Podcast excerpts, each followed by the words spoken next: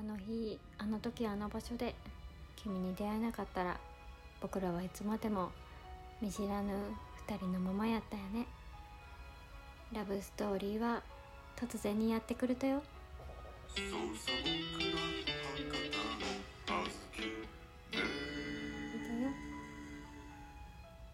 どうも博多の姉さんあつきです。博多弁でのんびり雑談していきます。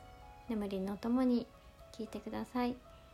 今日は珍しくね恋愛の話をしようかなって思っとって。皆さんは忘れられない人とかさ忘れられない場所思い出とかってありますか？私もね35年生きてきとうけんねまあ一つや二つあるよね。うん。だけどねなかなかねうっすらの記憶の中やったんやけど。思い返してみるとあ素敵な人やったなって思う人がおって、うん、今日はねその人との思い出の場所についてね語っていこうかなって思うんやけれども。はい。その前に一通お便りをいただいております。ご紹介します、はい、ありがとうございます。ラジオネーム弟子さんより美味しい棒と一緒にいただきました。ありがとうございます。これはちょっと前のご報告っていうね収録を聞いてのご感想やね、うん、その中で記念日とか方言とかそういうのにゆかりがあるような内容のお便りが欲しいって募っとってそれで記念日の思い出についてを書いてくださったお便りです。ありがとうございます。最初の一言目で心臓止まりました。てんてんてん。本当に結婚することになったらどうなってしまうのやら。てんてんてん。ということで。ね 一番最初にね「ご報告」ってタイトルで「結婚します」って書いとったけんね。うん冗談なんですけど。うんそれにね「え？は？っ!」ってなった人がね、うん、たくさんいらっしゃったみたいでね申し訳ないなって思ってるよね。でもありがとう、うん、記念日の思い出について書きたいと思います。ありがとう。意識していたわけではないのですが毎年同じ日に彼女とディズニーを訪ねていました。素敵すぎる。ディズニー来て。それが毎回記念日の次の日。2人ともたまたまその日に時間があって毎年楽しかったのを覚えています。楽しそう。昔は記念日をなかなか意識できていなかったのですがその出来事を機にだんだんと記念日の大切さを覚えていました。素敵。あずき姉さんは恋人との記念日の思い出はありますか？ということでいただいた。ありがとう。素敵すぎるな、うん、そもそもね毎年ということはよ長く付き合っとったってことやろ？うん。でね場所がディズニーだよ。いいなあ 私さ東京のディズニーランドに行ったことがなくてさ。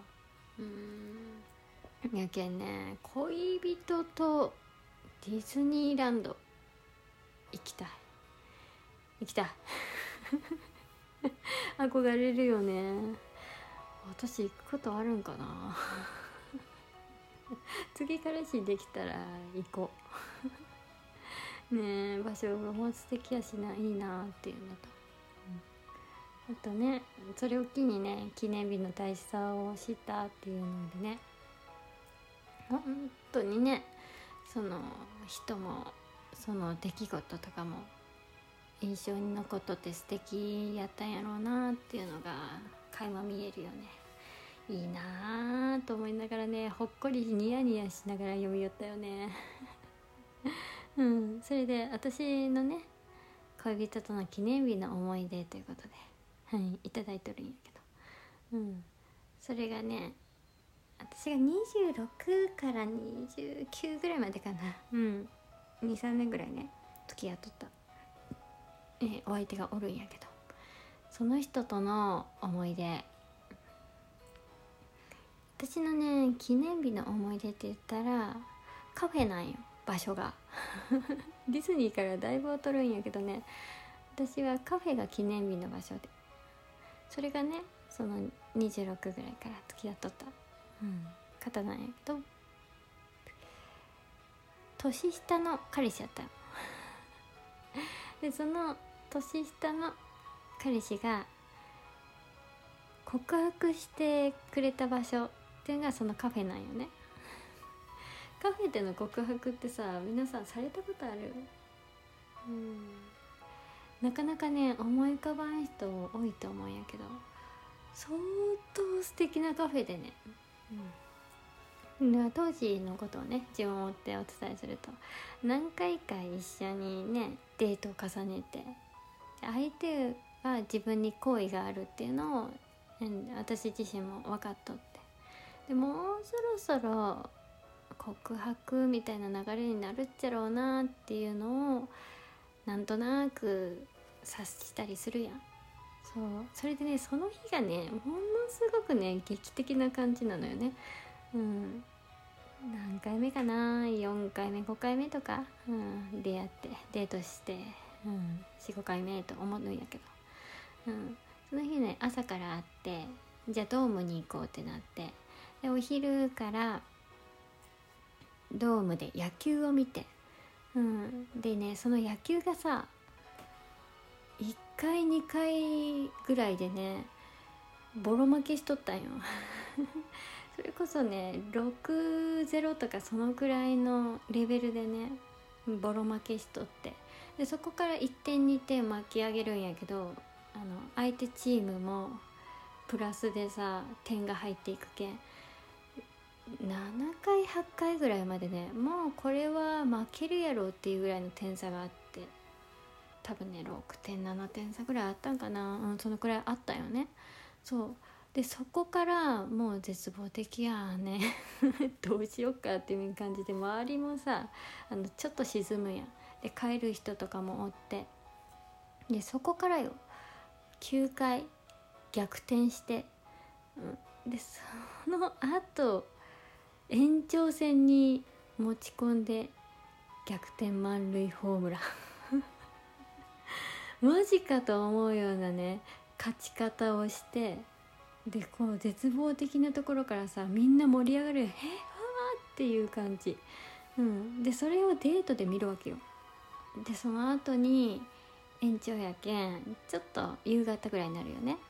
そう。で夕方ぐらいからあめっちゃ楽しかったね。ご飯どうしようか？みたいな感じでねご飯を軽く食べて、うん、であのカフェに行こうっていう感じになってカフェに行ったんやけどドライブがてらね、うん、でその人の嫉妬カフェに行ったんやけどそれがね山の麓とか、うん、そういうところにあるカフェで。で行ったらねめっちゃくちゃ夜景が綺麗なカフェやったよね。全面がガラス張りになっとって。でその目の前のガラス張りがしっかり見えるようにソファーがね6席ぐらいあって。そう。でそのソファーに座るやん。目の前の夜景が見えるやん。で、まあ、バーみたいな感じの薄暗さ、うん。そういう照明になっとってね。テーブルの上にはキャンドル。しかもよ真横でさグランドピアノがあって生演奏をしとうのが聞こえるカフェやったんよ。もうね素敵すぎるやろ。もうそこに行ったらさあ告白やろうなってわかるやん。それでね案の定告白ねしてくれたんよ、うん、やけどね私も好意があるっていうのは自分で思っとったけど断ろうとしとったよその時。なぜかって相手が年下やったけんっていうのにね躊躇してしまった。当時私26歳。で相手23歳くらいやったと思う、うん、23個下やったよね。今となっては23個下なんて誤差のうちにも全く入らんぐらいやろ。ぐらいないけどね。当時の3個下はねちょっとね距離を感じてしまっとって。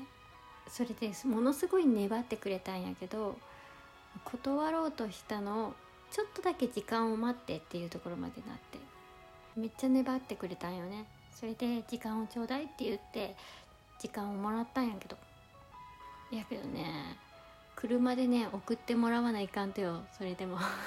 断っても時間をちょうだいってなってもねちょっと気まずいよね。うん。でそのお店からね外に出るやん。そしたら当時6月ぐらいやったかな、うん、やけんと思うけど出てからすぐねあの帰り道の数メートルの間にホタルが飛び寄って幻想的すぎる。めっちゃ素敵すぎるっていう中でね送ってもらったよね。でその後に3日後ぐらいに電話がかかってきてそれで「今の気持ちどう？決まった?」って言われてさ私自身まだモヤモヤしとって「ごめんまだちょっと決めきれん」って言ったらそんな3日経っても曖昧な状態で決めきれんって言うんやったら1週間経っても同じ答えと思うって。それやったらお試しでいいけん1ヶ月付き合ってってそれでダメやったらそこできっぱり振ってくれていいけんって言われたんよ。相当ハードルを下げてくれてさそこまで言ったら「うん」って言うやん。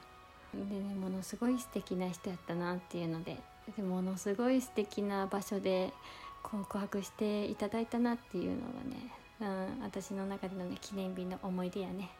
皆さんも素敵な思い出思い返してみてください。おやすみなさい。